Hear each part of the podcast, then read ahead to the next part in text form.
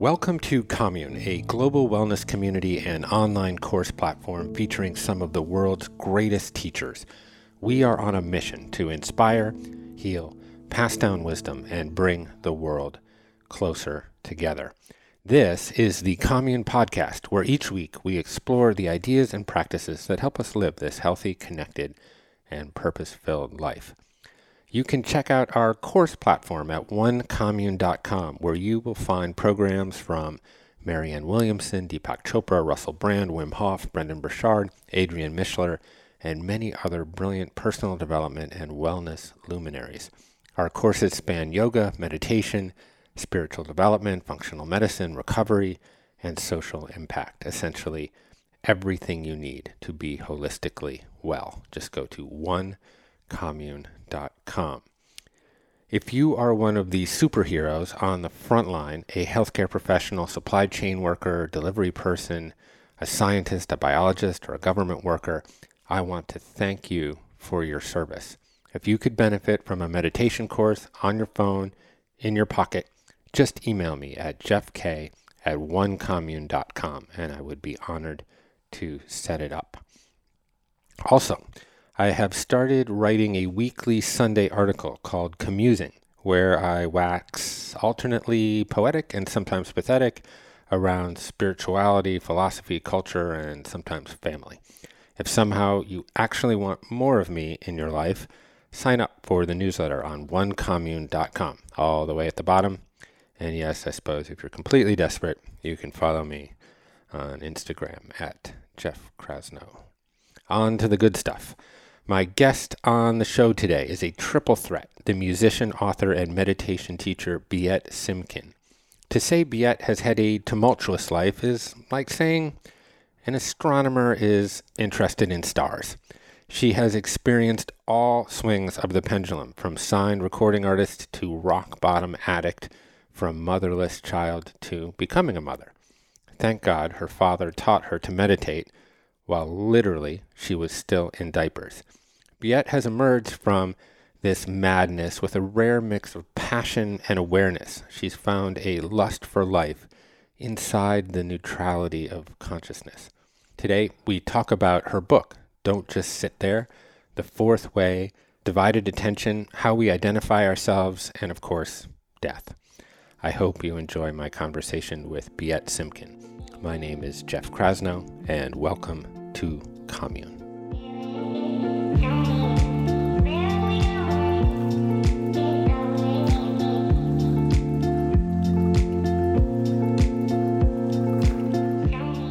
My family immigrated from uh, communist Russia in 79, and I was born a month later. So they had literally immigrated a month before. And my dad had cured himself of tuberculosis in the woods of Russia with a secret shaman.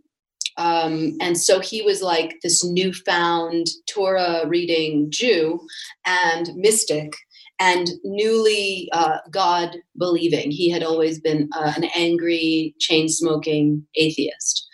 And so this was like this huge transformation. And so he had actually decided to have um, circumcision because in communist Russia that wasn't something that was being done at the age of 40 with no anesthetic to prove his Judaism to God or whatever. And so he had just had a, a, an unanesthetized circumcision, and my mom went into labor with me, and she gives birth to me in this hospital, which is Elmhurst Hospital, which is like basically like the seat of the coronavirus right now, which yeah. is so ironic. And um, gives birth to me in a couple of hours. My mom was more like a baby machine. She just kind of like popped babies out pretty easily. And she calls him up, you know, after the two hour labor or whatever, and was like, I just had your daughter. So please come to the freaking hospital. And my dad's like, I can't walk because he just had this unanesthetized surgery. And she's like, yeah, you're going to come here now. so he like hobbled over to the hospital to meet me. Anyway, that's how it all started. And then soon after that, uh, she passed away of pancreatic cancer out of nowhere. And anyone who's ever dealt with pancreatic cancer knows that it's not like a thing where like for years you get to like write letters and like have feelings like you literally get the diagnosis and then right after that you die So she died, and then everyone else died. My whole family came here with two sets of grandparents. You talked about music. My grandfather was the first chair violinist for the Leningrad Philharmonic which again because of communism also isn't a great way of making a lot of money which is ironic because it couldn't be a more prestigious position. Mm-hmm. but uh, they came here all of them and within a couple of years after my mom's death everyone was dead except for my brother and my father. And my brother became like this angry metalhead as a result of what happened and my father um my father was this awakened shaman guy you know? And so like a lot of people when they lose a parent they end up with a parent. I ended up with an awakened shaman. So it would be like if you like your whole family dies and then you end up with this person who's like you know there is no meaning to anything and everything is made of oneness. But he wasn't like just fucking around. Like he wasn't some guy who was a hypocrite. He genuinely was in that state 24 hours a day. And so i studied with him my whole life um, but I don't think I was able to deal with how much pain I was in from having lost my whole family and the poverty and like the heaviness of being an immigrant and all the all the feelings that I had. And so when I was like in high school, all that stuff, I started making music to deal in poetry to deal with all that pain and reading philosophy and all that. And I got signed to Sony when I was 19 years old for singing, singer songwriter. And um, that led me into like a 10 year bout of like debauch new york city nightlife high society dj in the fashion world art scene all that stuff. But like hardcore drugs were a big part of all of that. And um, and i was still pursuing spirituality. And i think if you talk to anyone who hung, hung out with me during that time some of which those people like liked me and others didn't uh, but they would have said that i was like this weird person who spoke about the meaning of life at seven in the morning on cocaine, you know, that kind of person. And so that happened. And then inside of that, I had a near death experience. I also had a daughter who died of sudden infant death syndrome when I was 26 years old. And then my house burnt down. And then my best friend hung himself. And then my father died out of nowhere of a heart attack. So all of those things kind of happened very quickly over a period of about two years. But I was just so um, self absorbed and addicted. To me, like it felt like good reason to continue doing heroin and to do more heroin. Like you, I lost the baby and I was like, heroin. I lost my friend and I was like, heroin. So it was just everything felt like a reason to do more heroin. And then one day, I don't know how, but about 11 years ago, I just had this, and I was doing Gurdjieff work, the work that my work is based on today, the fourth way. And I was just doing divided attention and divided attention and divided attention. And one day I just had this kind of white light moment where I floated up and saw myself from above. And for the first time, I could see that I was this depraved drug addict, that my life was going nowhere, and that within 10 years, like I could see I was 29 at the time and I was like, huh, like at 40, I'm not going to be where I want to be. Like I wanted to have a rich, successful life and a husband and children and Lord knows what else. And I kind of just did the math really quickly and I was like, oh, wait, like I think that if I just keep doing heroin every day for the next 10 years, like at 40, I'm definitely not going to be in that position. I'm going to be in a very different position. And that realization dragged me into sobriety. And I got sober 11 years ago. Hmm. So that's where that was the beginning. Yeah. Well, and I've read that, um, I think literally that you were meditating in diapers, um, it, it, you know, very much because of your father's influence. Um, so it wasn't as if you were unaware of other forms, I suppose, of tools that could give you the same connection that you probably were using drugs to try to actually find and achieve. But during that whole period, while you were, you know, chasing fame and fortune and, and I, as you call it, that kind of debauch decade, were you using, were you practicing meditation and, and other forms of, I guess, wellness modalities? Oh, yeah. I was like leaving Bikram classes to go snort cocaine. Or one time, one time I was having so one of my best friends was like she is she's an heiress to one of the largest art fortunes in the world. And so of course you would think that person would want to spend time with me in the projects which is where i had one of my one of my estates then was in the in the chinatown projects so she would come down there with me and there was one event i remember specifically she was dating some guy whatever like some I don't know, some irrelevant dude. And he was on crack and she was on crack. And they were smoking crack in my living room. And I was doing a bunch of heroin. And I did this heroin. And then I walked away, like I sauntered out of the living room and I was like, I'm going to go meditate. And I walked off to the bedroom to go meditate on heroin.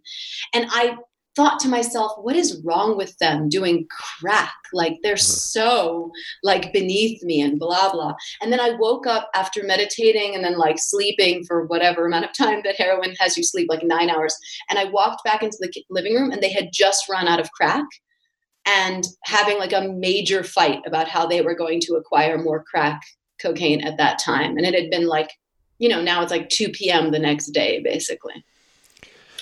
So my, my point of telling the story is to say that yes i was doing those things but i was too lazy and self-absorbed to do it in a way that required payment. And for anyone who's listening to this podcast i think we can all relate to really not wanting to delve into the discomfort of real work. No one wants to do an hour and a half of you know strength training pilates and yoga. No one wants to do hot and cold showers every day. No one wants to wake up early and meditate for 45 minutes and then do like breath pranayama.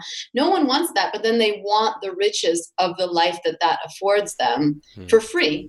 And the truth is is I did get that. When you snort heroin, when you do LSD, when you take mushrooms, you get all those perks and the price you pay is the dis- complete destruction of your life, your body, your mind and a distance a, a distance from your soul that you never ever want hmm.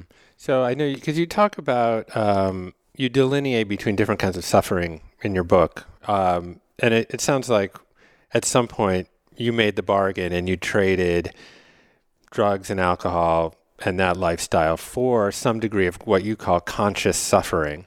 Um, is that a fair understanding?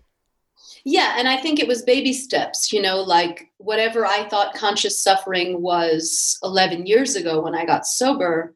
Um, I think I knew that as time went on, my practice would become more and more enlarged, right? I don't know if you can relate, but I feel like as I become greater and greater at life, the price that I pay for that on the conscious suffering end is is higher and higher. It's not like the 15 minutes of meditation that I did 11 years ago is going to cut it now. Yeah. Um, it does seem, though, that, and I'm not sure I would attribute or ascribe this to drugs, but that you had certain kinds of mystical experiences throughout your life um, that were very important inflection points um, and, I wonder, you know, for example, I think I read in in your book um, where you were hearing a voice every night for a certain series of nights that essentially instructed you not to eat. Um, yeah. And maybe you could tell that story. You'll tell it better than me, but that it was because of this mystical experience that you had that actually led to an incredibly important health discovery in your life. Um, and, and I wonder if were you always having those sort of celestial or mystical kinds of experiences, or do you think drugs played a part in helping you understand and see the world outside of the limitations of your five senses? I mean, uh, and I'm not here to um, to necessarily recommend drugs, but I wonder if you make a connection there of like, oh yeah, I was opened up to another way of receiving messages of the universe because I, I was able to expand my mind outside of, you know, of my limited instruments to perceive reality. Yeah, I would say that's true, but I wouldn't say it was because of drugs. If anything, drugs were like um, evidence that what I had known to be true my whole life was true. So it's kind of like I remember having white light experiences and feeling very connected to the celestial plane growing up. And then when I did mushrooms and LSD in high school age, I was like, I was right. Like, it's true. You know, it wasn't like I was seeing something for the first time. I was just being like vindicated. Is that the word? Like, I was like being, it was proven. And, um, yeah, I do. I did have had white light experiences, quite a few. And I don't know if anyone can relate to this or if you can relate to this, but in between those white light experiences, I had life and that was the thing that I couldn't bear. I could bear white light experiences, I could bear celestial states. It was life that really tripped me up, like rent, work, money, hot bods, getting what you want, going for it, ambition, like showing up sunlight. That was really creepy to me at, at some point in my life. Like daytime was very like just freaked me out you know? It was it just seemed like too much pressure.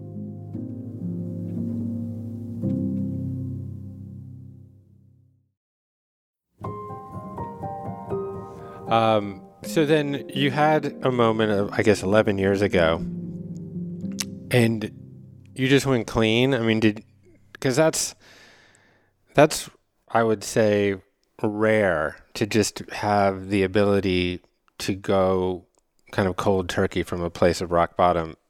But is that how it worked for you?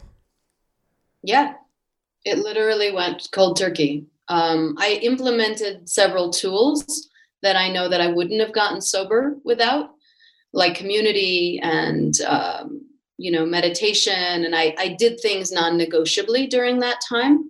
And I went through spiritual practices, and I had a spiritual teacher. But um, but yeah, it was over. I did have like I had like some bouts where I was like trying to figure it out. I started trying to get sober in November of 2008 and I really got sober in January 2009. So there was about a 2 month period where I was like maybe I could do ecstasy. And, but I had been sober long enough. I had like 21 days. I was like counting the days. And I had 21 days of sobriety when I did ecstasy. And I was standing in my bedroom naked with the guy that I had been dating on and off for like nine years or whatever. And I'm standing there naked on ecstasy in complete shock and looking at him and being like, oh my God, like this is not as good as sobriety. And this guy is not an addict at all. And he was like, what are you talking about?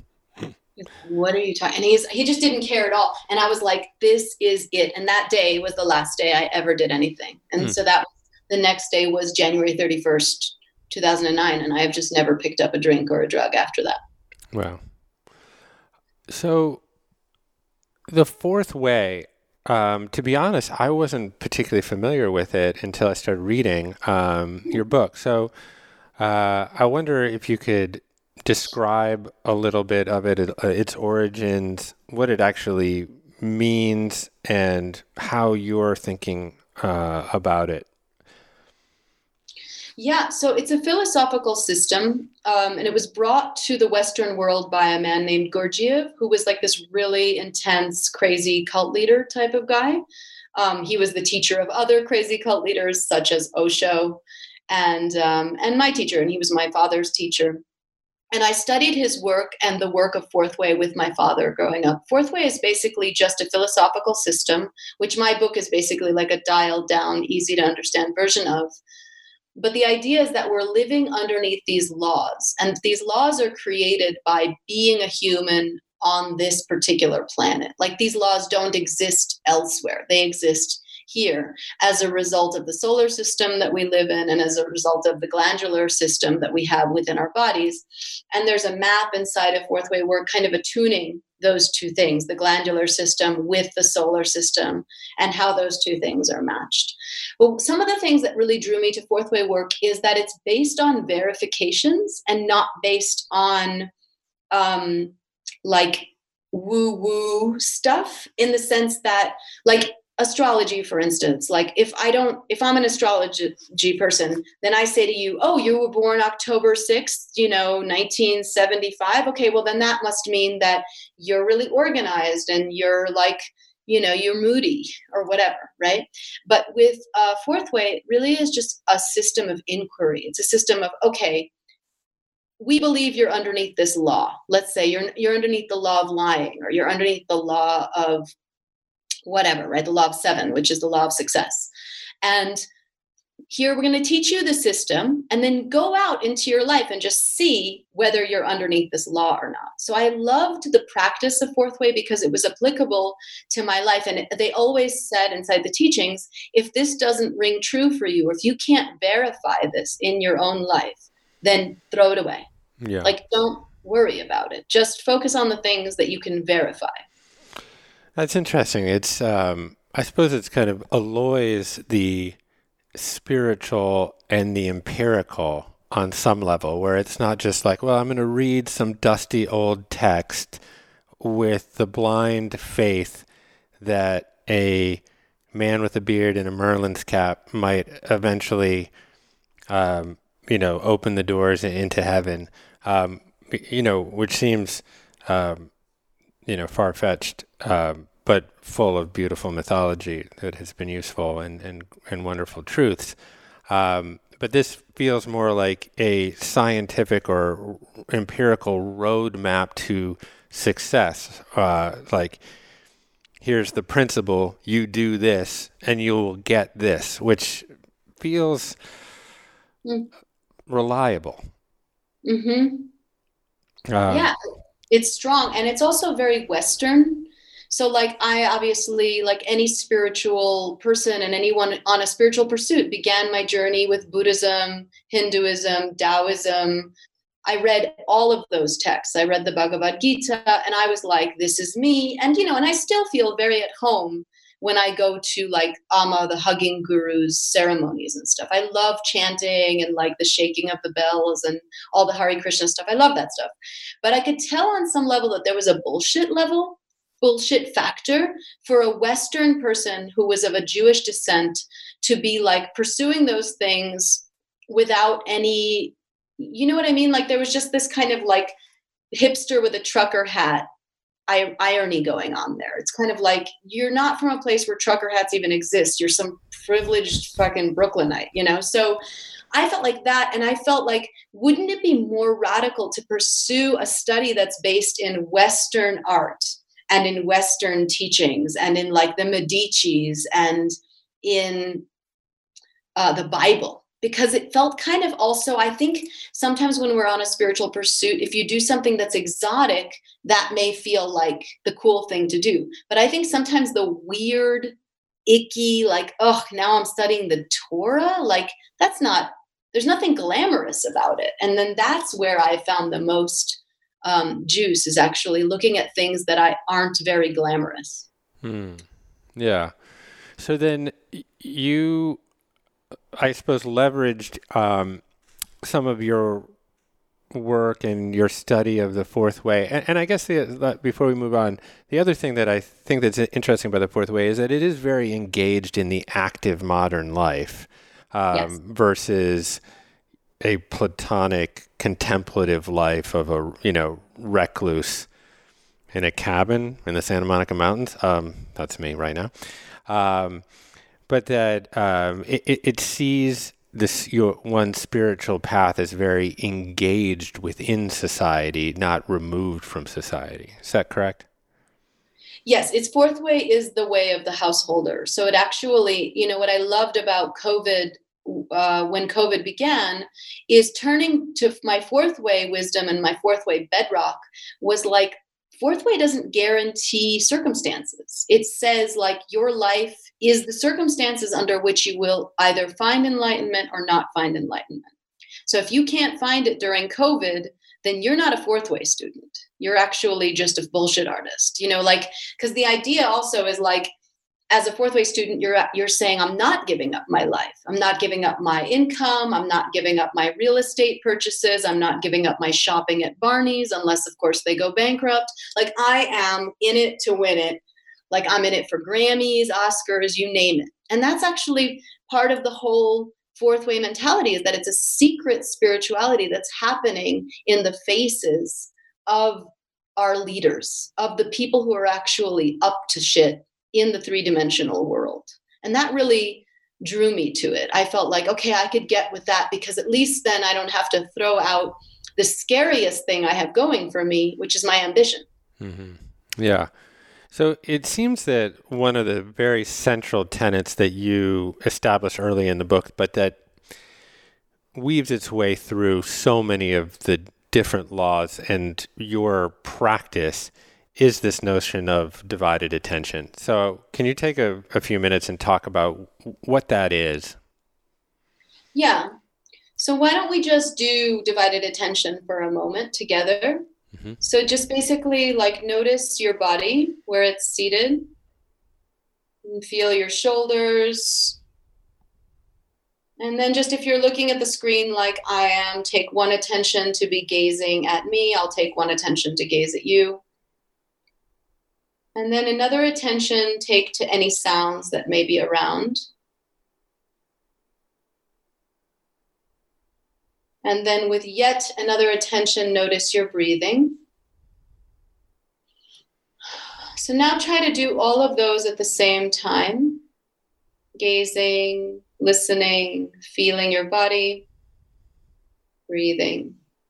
And with a final attention, and this is the one that really is the tool that puts it all into gear, float above yourself with your imagination and try and see yourself from above. And imagine that you and I are like in a movie, like some Czech movie from the 70s, and we could see ourselves from above. See the curve of our face, the way that we gaze, mm, the way our body is seated. And then try to do all of those things at the same time.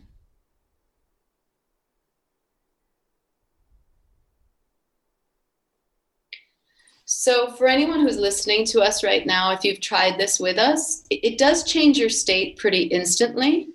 And this is the kind of code of the secret mystical work. I have done that exact practice in front of audiences of thousands of people. I have done that exact practice when I was in the face of something that I thought was way more exciting than I could handle with my personality self. I've done it while cooking eggs, I've done it while having sex, I've done it while shopping.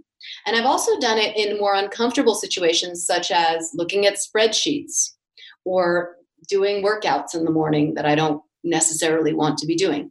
And so something about that allows me to say, okay, I'm going to have a spiritual practice and what happens inside of my life is not going to I don't need to stop everything I'm doing, go sit in lotus, light some incense, read some scripture. I do all of those things because I feel like it, but I don't have to do them. Like enlightenment is available to me as long as I use these tools of divided attention inside of all circumstances. Would you describe it on some level as cultivating the observer's mind and essentially being able to put some space between you and your emotions, your feelings, your thoughts, and being able to be the experiencer of those things, but not to be those things. Um, mm. Essentially, to be the witness, the subject object kind of relationship that um, that is sometimes referred to in Buddhism. Is it is it a similar phenomena? It can be. I think the thing about divided attention is that it's just a tool. So it's kind of like meditation in and of itself, in that it doesn't garner the exact same results each time. It does garner the effect of um, the effort will never be forgotten the efforts that we made. But then in another chapter of the book called Self Remembering, which is really remembering who you truly are, like you're describing, seeing that you are the observer, that is a phenomenon that I would put under the grace category. It's sort of like when a third force enters and you feel like with every sense in your body, you can truly remember who you are. So divided attention doesn't necessarily pr- produce that effect 100% of the time. But it's like a practice. You just do it all the time, and then sometimes, white light.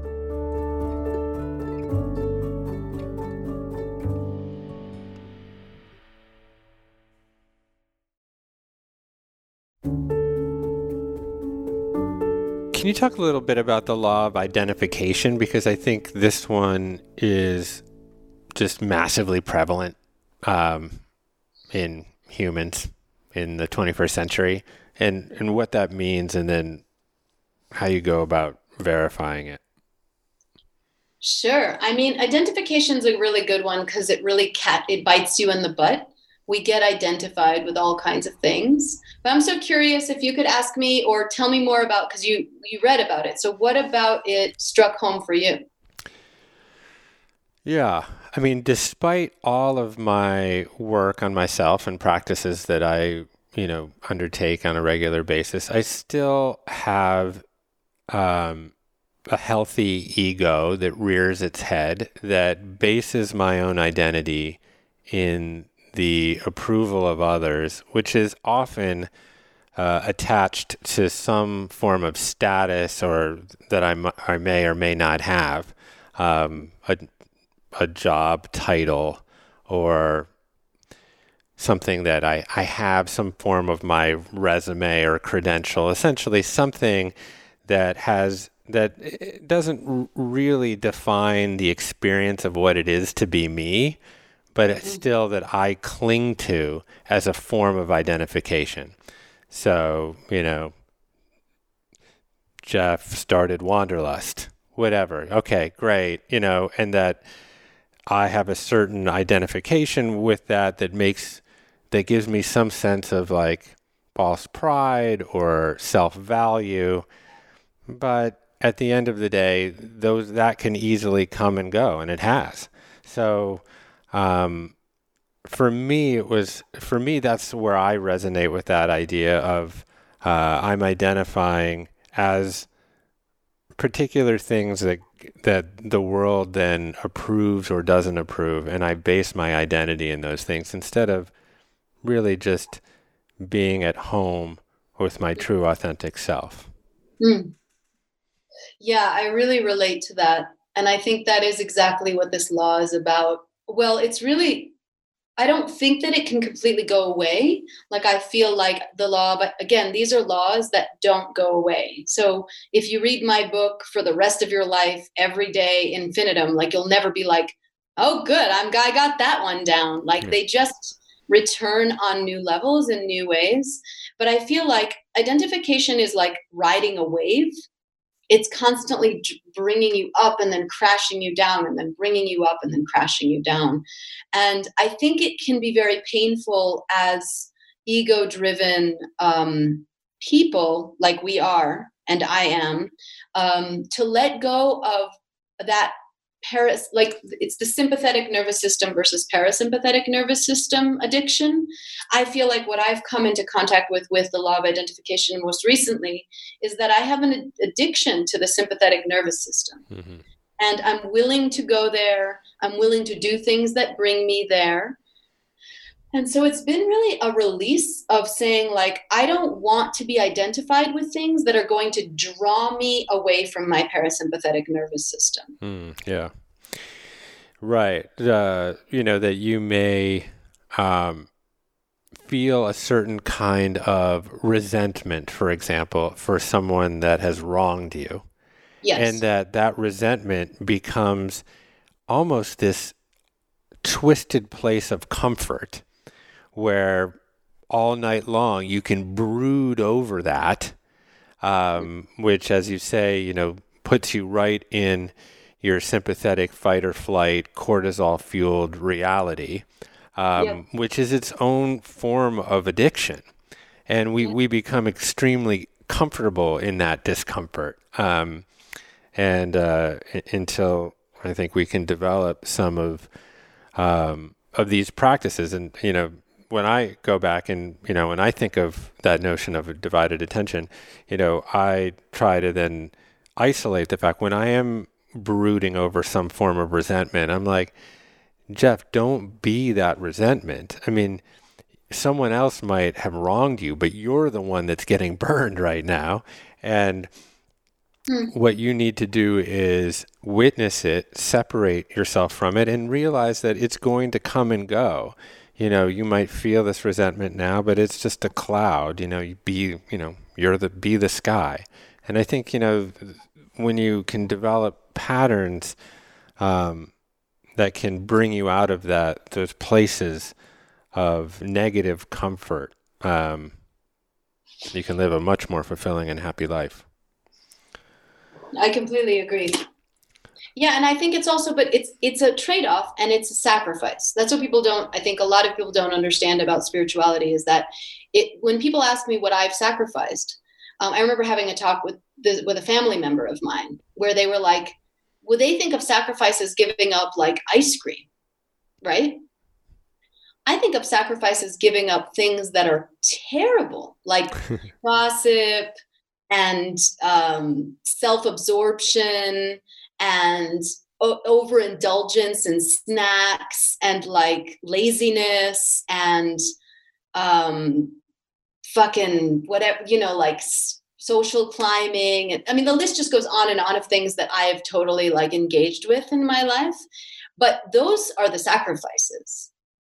To sacrifice the qualities that uh, make me feel safe and secure, but are destructive, self destructive, and all based in fear. Mm-hmm. That's a sacrifice. And I think people just think spirituality is all about like becoming a better person. It's like actually less about becoming a better person. It's just about not being such a dick all the time. You know? yeah. Um, it feels that eh, one of the things that I've been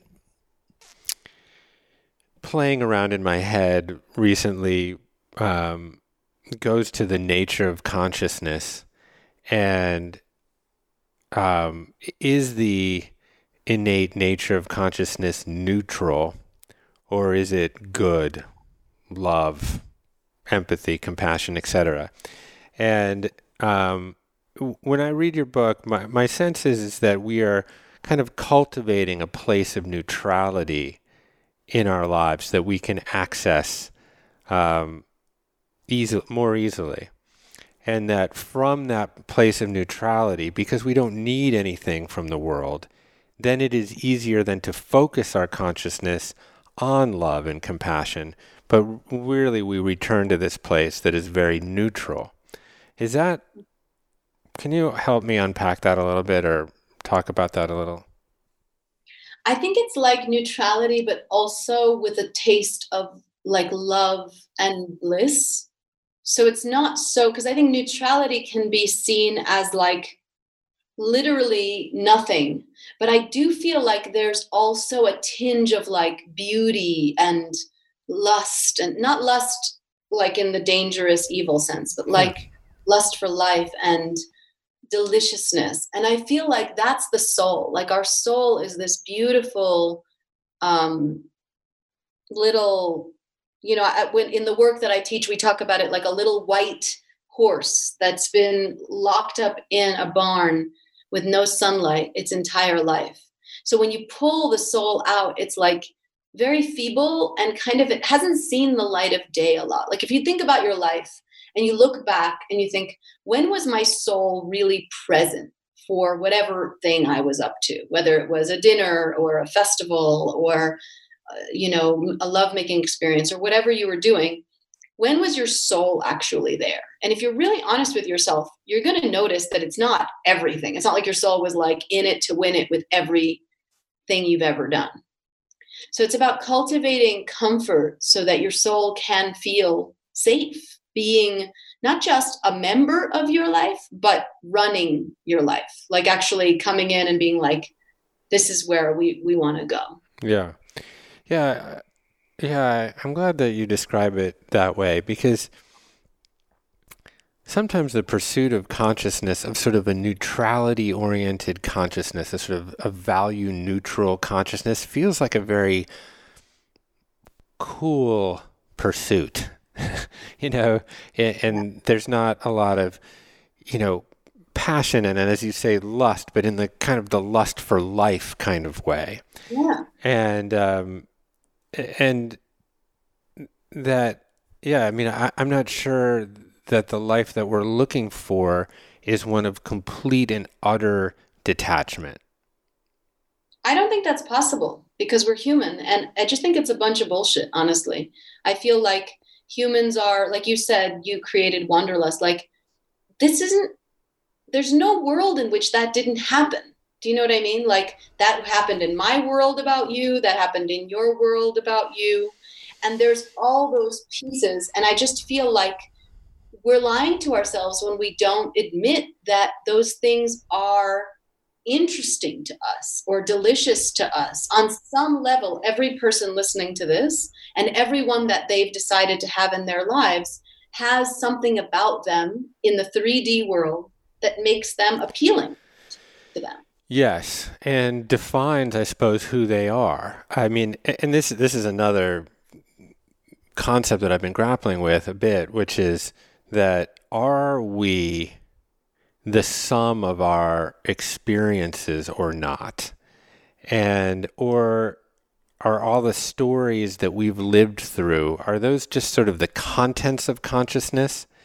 But that's not who we actually really are. All we really are is sort of the experiencer of transitory phenomenon happening moment to moment. Um, and so, I, I, what I'm, I'm trying to, I'm trying to understand who the fuck I am, basically and I'm just experimenting to and fro.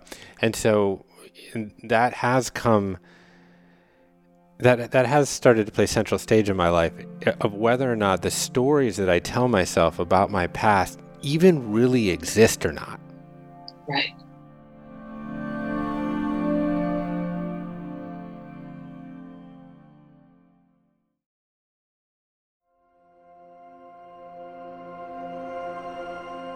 All right, death. We're gonna tack. We're gonna try to tackle death.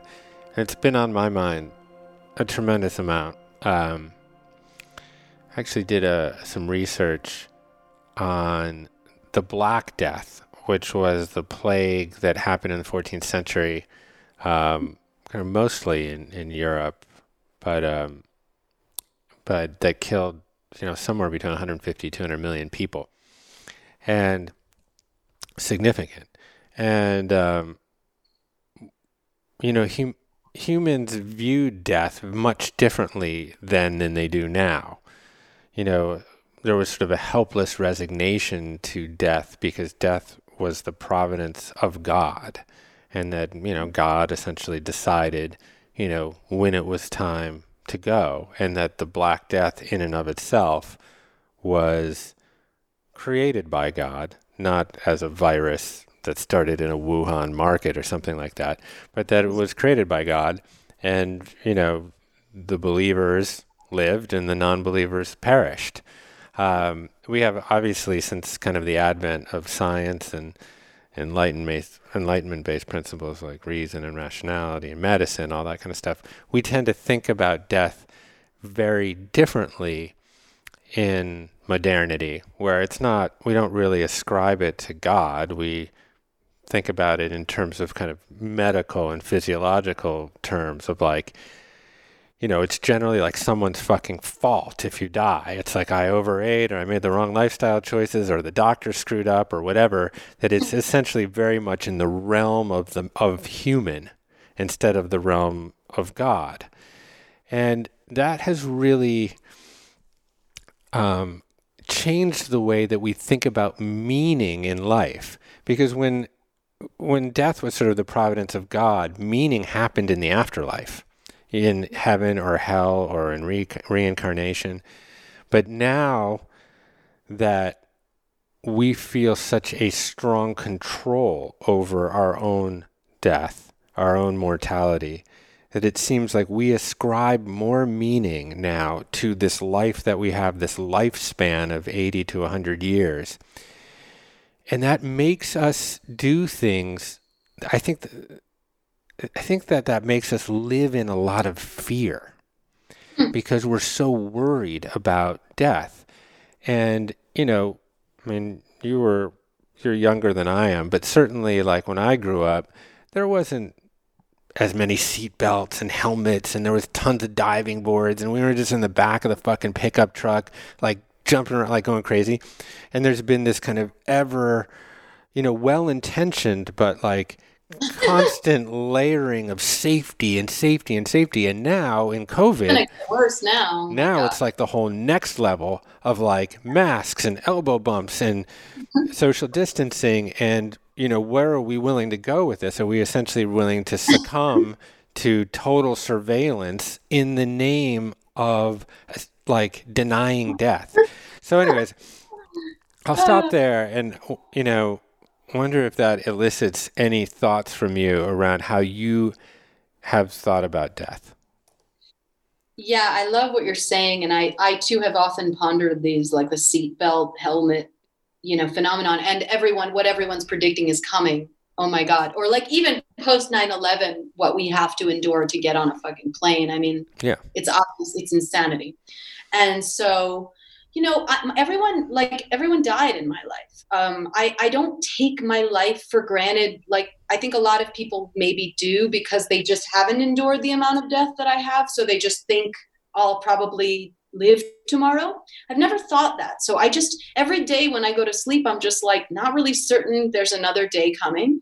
And every day when I wake up, I'm pretty shocked. Sometimes I wake up and the first thing I do is I'm like, oh my God, I can't believe I'm gonna die one day. That's like the first thought that I have, which maybe it's just because I'm Jewish, but you know, and the epigenetics of like my grandparents being shot and thrown into ditches, and like you know, my grandfather, my great grandfather was shot in the head by Stalin's regime in front of my grandmother's eyes. Like I have so much death in my life, and uh, what that has helped me with is that when COVID started, I was just kind of like, I just don't understand how this is different from before. Like it's it feels exactly the same to me. Like I woke up, I could die, and I'm still here, and then I'm gonna die one day. Like that's all that I really know.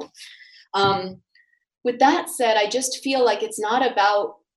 Yeah, I don't think life is worth preserving on that level. And I and I do believe in God. Again, I'm not a religious person, but I do believe that we have a we have an expiration date. And I don't think that expiration date changes given how many things we endure. So, for instance, even if I got COVID and even if I got really, really sick, if I wasn't meant to die at this age and if I wasn't meant to die of COVID, I won't die. And that's just how it's going to go. Like, I had a baby a year and a half ago, baby Cash, who you, you've met. And she, after she was born, I went through a near-death experience after she she was born. For a week, I was literally on death's door. I don't know what happened. Something with my uterus we went, took me to the ER several times. No one knew what was going on. And after a week, it just stopped. But it was the sickest I've ever been in my whole life, ever. Like I prayed to die. That's how sick I was. I literally was like, if this is really how it's going to go, God, like, just take me. And I didn't die. So all this is to say, like, it doesn't fucking matter. Like, it doesn't matter how sick you get. I've had near death experiences. I've taken too much heroin. I've mixed heroin with cocaine. I've speedballed. Like, I've been in fast moving cars. I've been arrested. I've been in jail. I've been almost raped. I've been mugged at gunpoint. Like, I've had all this shit happen to me, and I'm still here. Yeah. So I'm, I'm like, look, I'm going to fucking die when it's time. And there's nothing I can do about it. Because I remember after my daughter died, my first daughter, uh, Ula, like I just was like, I ran through that fucking memory over and over and over, thinking, what if I just hadn't given her to the, the baby daddy? What if I had just stayed with her? What if I, I ran through it thinking, what could have I done differently to keep her alive? And what I finally concluded after years of insane ruminating was there's nothing I could have done. It doesn't matter if I stood on my head, read a tarot deck, like did a witching well, like got sober in AA. It doesn't fucking matter. She would have died because that's what happens when people are meant to die. So I think taking on that celestial level, like taking aside the, you know, you can put on a seatbelt. And in Jewish tradition, they say this thing, which I love, which always really supports me. They say, if you're meant to die, you will die. But that doesn't mean we don't put a railing around the balcony. you know, we just put it there, like, you know, but we just help. We help the process as much as we can. So if I'm going to drink kale juice and like do Pilates for an hour every day and meditate for half an hour every day and like live a life that's esteemable and filled with achievements and like in pursuit of greatness, that's great. But I don't take it for granted that it could be taken from me at any minute. Yeah. Does your life now surprise you? Uh, I mean, you have a, wonderful partner, Christoph, right? Yeah. Yeah, and and a beautiful little baby, and um, and it's, I guess, from the outside, it's a bit more tame. Yeah. Um, is, is that a surprise to you, and how do you deal with it? G- given just like the speed at which your life has traveled at times. Yeah, I mean, I think I made a switch, you know. I I feel like what's surprising to me most again is that communion between myself and the divine. Hmm. So, I don't know if you have this experience, but sometimes when the universe is speaking through me, I'll literally be surprised by what's coming out of my mouth. That's a moment when I know that synergy is happening.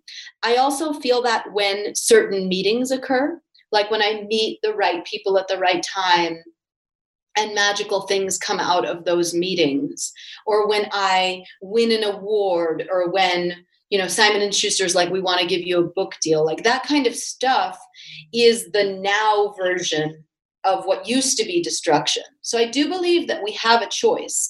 We can live a life where, and I had to switch it out my heroes. You know, I was just talking to someone about this the other day. Like, I always thought that I was going to be Basquiat, you know, and it just didn't work for me. And also didn't work for him. He's dead. But like, you know, I, I really thought that that was something to like live for. And one day it came to me that I actually want to be like Mr. Rogers. Like that is, you know and that was so gross when i had to admit that like because i was like mr rogers like you couldn't even get through an episode of that guy when you were a kid and now you want to be like him well he was he's a hero now there was actually quite an emotional film on him so it's it's it's not um, a badge of shame do, do you think that consciousness or essentially awareness of yourself as the experiencer of phenomena in life, did that just kind of spring forth from a certain combina- lucky combination of atoms? Or is there a form of divine intelligence? And, I know that you. I know that you believe in God. I mean, we talked about how how you experience God, but I guess what I'm trying to get at is when my corporeal, when this meat wagon ceases to exist, um, yeah. Right now it houses my consciousness in a way that it takes it different places. It'll take it across the room, it'll take it to the bathroom, it'll take it on a walk, it'll take me right here. When this corporeal form is no longer able to transport my awareness, what the fuck happens to it? Hmm you know i mean i have to like say i don't know because that's the correct answer but i think that if we all close our eyes in our own time and just feel into our body into our core into our heart. And in meditation if you ask yourself that question i do believe in each human being the answer to that question lies within us. The answer to the feeling of what happens to us the bliss of what happens to this what you're calling consciousness. I think it's hard to imagine because the mind is such a jail cell and it will prevent you from experiencing. The breath work that I teach, um, that I was speaking about before, I find brings me into a state very close to death. In fact, I warn my attendees when I'm guiding people to brace themselves because sometimes you can be afraid, oh shit, I think I went too far and I might die now.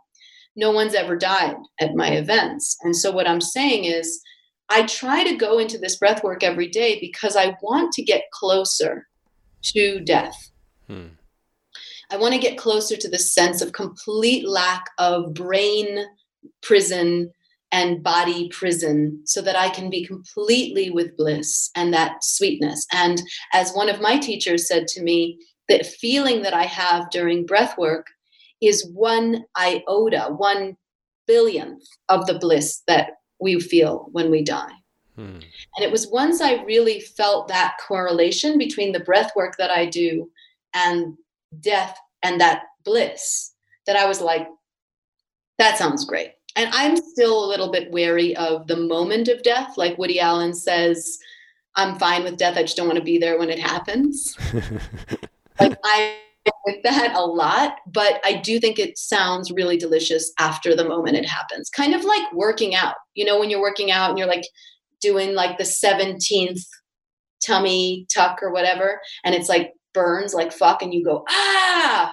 But after you're done with an hour of it, how does one feel? Like you feel amazing. So I do think that death probably sucks like the moment it happens, but right the moment, right after the moment that it happens, my feeling is that it is just pure ecstasy, deliciousness, freedom, bliss. Hmm. Yeah. I suppose they call, I think the literal translation of Savasana is corpse pose. So this is where we're going back to. We're going um, home. And, um, and yeah, no, I think that, that that is hopeful. And you know, I look at like um, you know the resources and the endless amounts of anxiety that we put ourselves to essentially keep people in terminal condition on life support, um, and um, and as you can tell, I've been preoccupied with notions of dying lately, and um, and how uh, you know how that's how, how only not, not only is that not a fulfilling and very dreary experience, but it also has changed how we actually view our elders, um, uh, who used to be sort of these uh, holders of ancient wisdom, and now they're essentially um, a burden and a bother. Um, and you know, it's really um, it's really disturbing. And I, you know, I, I'm, I'm hoping that in this time when people have a little bit more time to contemplate that the, these issues, that there is this notion of dying well instead of just living forever. Yeah, I'm with you. I, but I also I, I'm really with the Marcus Aurelius way of perceiving it, which is a man who dies at 80 and a man who dies at eight, a boy who dies at eight, have only ever lost the same exact thing which hmm. is the present moment. You can't lose a life. Like you don't have more life or less life. You only have this moment. So if you die, like my first daughter died at four months old, you she lost the present moment. And then if you die at 108, you know, on a ventilator somewhere with COVID, like that's all you have. Right. Yeah. Well, I can't wait till this crazy wicked mess is over because now what I really want more than anything is to find out what laws 45 through 48 are and host an immersive retreat with you leading them here in Topanga. Good. Well, thank you so much for spending time with me this afternoon. Thank and um, yeah, I'm wishing you and your family well and safety in the coming. And uh, hope to see you soon yes, I can't wait. And I, I believe neither of us will die from this, but I do believe we will die one day.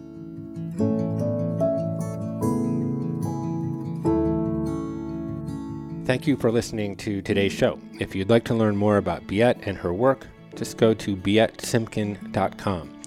And as always, feel free to email me directly at jeffk at onecommune.com. I try to respond to every single email, and I love to hear from you. That's all from the commune for this week. My name is Jeff Krasno, and I am here for you.